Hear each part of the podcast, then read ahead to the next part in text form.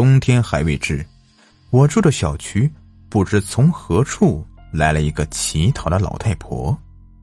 这个老太婆看模样足有七十多，浑身脏不拉几的，脖子、手臂枯瘦如柴，衣服都是磨得碎碎的，真是看了让人作呕。本来我那小区就破破烂烂，经久未修，这个老太婆的到来更增添了小区的破败感。也更增添了我内心的失落与愤恨。凭什么我要住这样一个连乞讨者都没人管的小区呢？他的出现，仿佛在提醒我自己是有多么失败。渐渐的，天气变得寒冷，那老太婆不知从哪里捡了一件女人穿的橘黄色羽绒大衣，套在身上。那大衣时尚靓丽，穿在他的身上倒是显得格外的滑稽。我自然是一次施舍都没有过，老子自己都没啥钱，还会管他？不过天天上下班都能看到那老太婆在楼下要饭，我内心就莫名发怒。她仿佛是一个刺扎在眼里，让我浑身难受。冬天的第一场雪很快就来临了。和同事们吃完火锅，我坐车回到小区。因为喝了酒的缘故，我浑身轻飘飘的，莫名的兴奋。不过等我下了车，却看到那老太婆竟然冒着风雪坐在公交站台附近的河边的桥上，伸着破碗，眼巴巴的看着我。他奶奶的，真是晦气啊！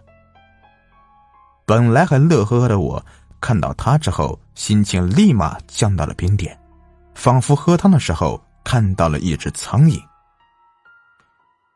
我本来打算快步穿过桥离开，但一个邪恶的想法让我停住了脚步。我走了过去，带着笑意拿出了十块钱。哼，想要吗？看着老太婆发亮的眼睛。我挥了挥手中的钞票，故作和善的弯下腰问道：“呃，要？”老太婆艰难的回道，身体也坚硬的慢慢的站起来。看着老太婆充满渴望的眼神，我冷笑一声，手一松，那十块钱随着寒风就卷入了冰冷的河水中。哈哈哈。要的话，你就去捡呐！我咧嘴大笑一声，背着手就站在那里，挑着眉头看着老太婆。我倒看他怎么去拿那十块钱。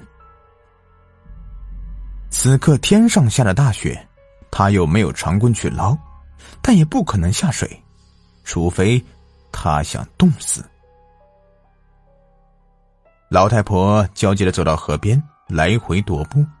无可奈何的看着那张随着河水越飘越远的十块钱，我看了一会儿那老太婆可怜兮兮的身影，内心竟然得到了变态的满足，哼着小曲就回家了。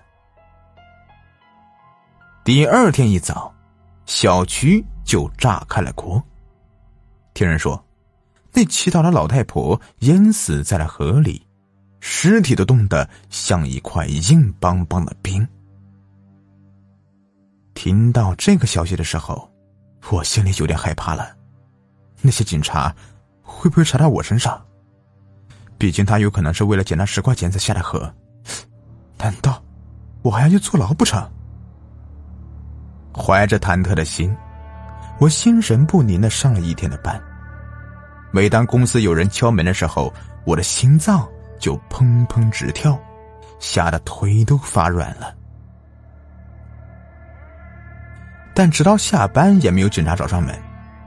望着窗外厚厚的积雪，我突然间就放松了。想到今后再也见不到那惹人嫌的老太婆了，心情竟然分外的愉悦。回到家，我早早的洗漱完毕，躺在床上玩了会手机，就睡觉了。半夜的时候，我被一阵轻微的刷刷声给吵醒了。那声音是从外面传来的，像是清洁工在用竹扫把一下一下的扫着街上的雪。我打开手机看了一下时间，是半夜两点。哎呦，这么晚了还要扫大街，现在下着雪，那些清洁工可比我惨多了。我本想继续睡着，但是那刷刷的声响一直困扰着我。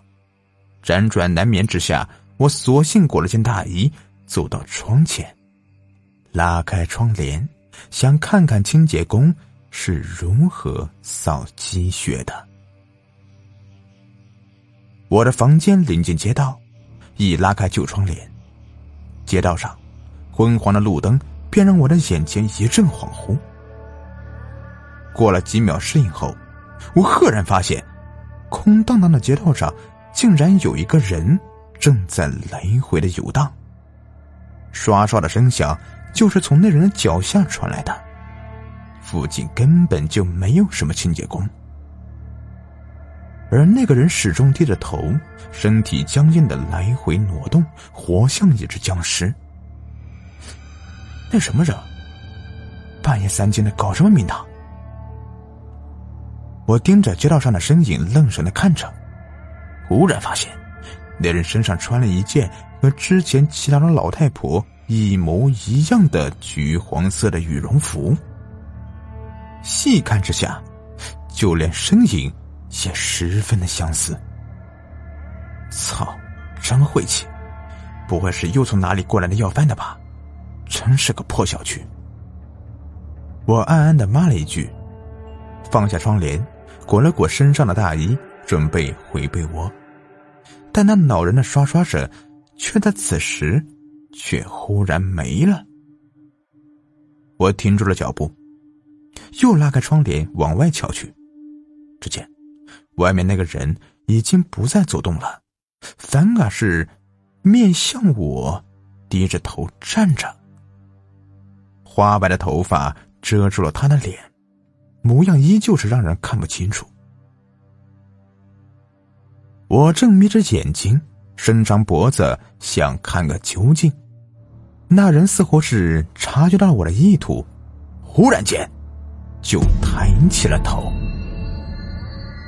当他和我的四目相对时，嘴角上弯，露出了一个诡异无比的笑容。一股寒流瞬间从我的脚底直往全身窜去，让我浑身都僵住了。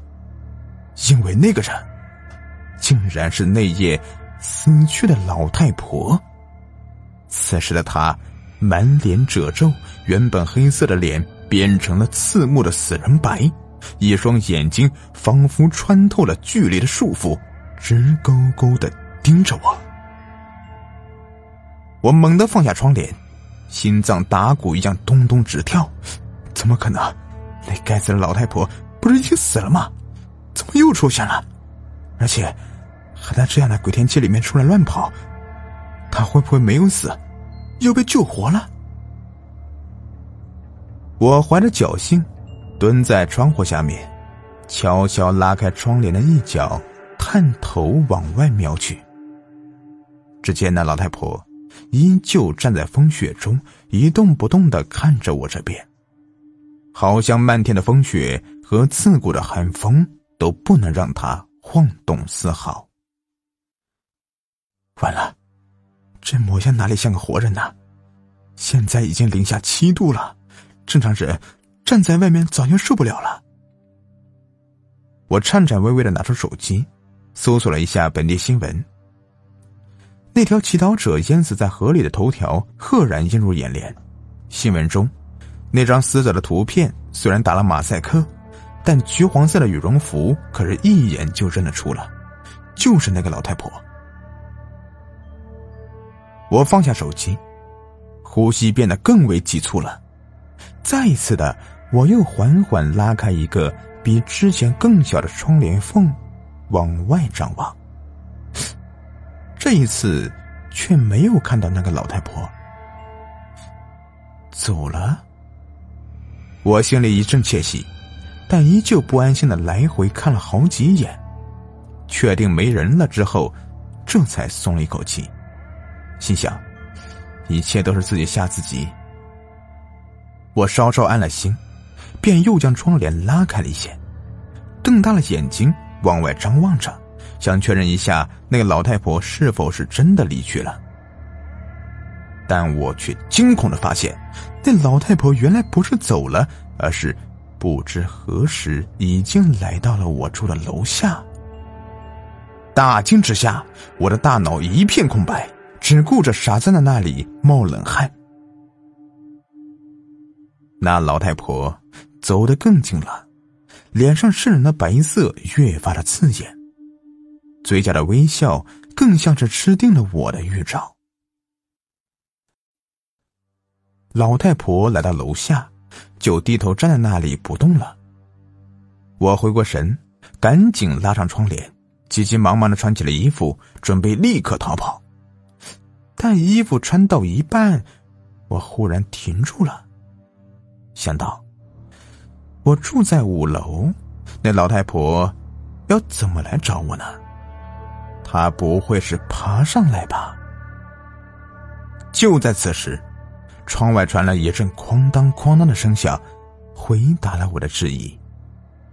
我深吸了一口气，一把拉开窗帘，一低头就看到那老太婆竟然沿着下水道管慢悠悠的爬了上来，一下一下的抓着水管道哐当作响，而她的脸对着探出头的我，笑得更灿烂了。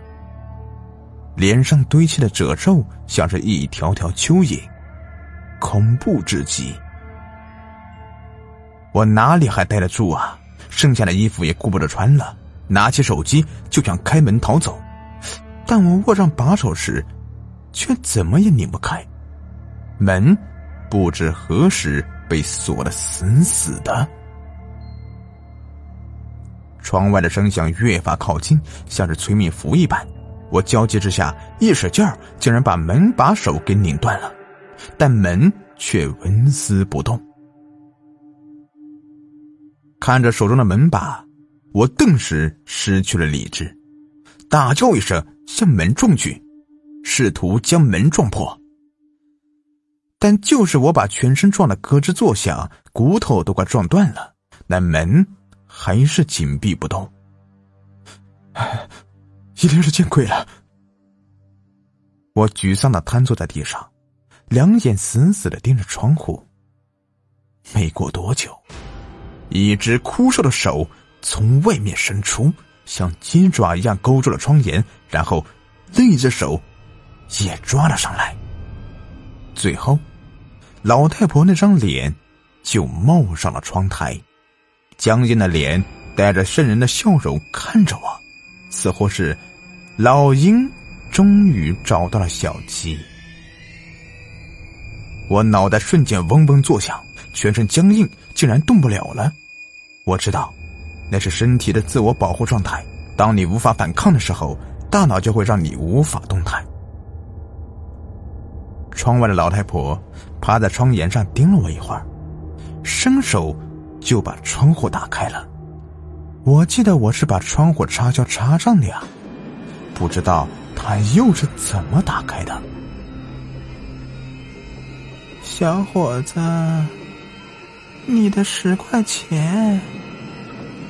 那老太婆僵硬的把右手伸进屋内，手一松，一个小纸团从她手上滚到了屋里，然后像是弹力球一样，一路滚到了我脚下。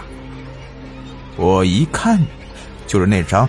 昨晚我扔到河里的十块钱，不过已然湿透了。再一抬头，那个老婆婆已然不见了，只有寒风夹杂着雪花，不时的吹进屋内。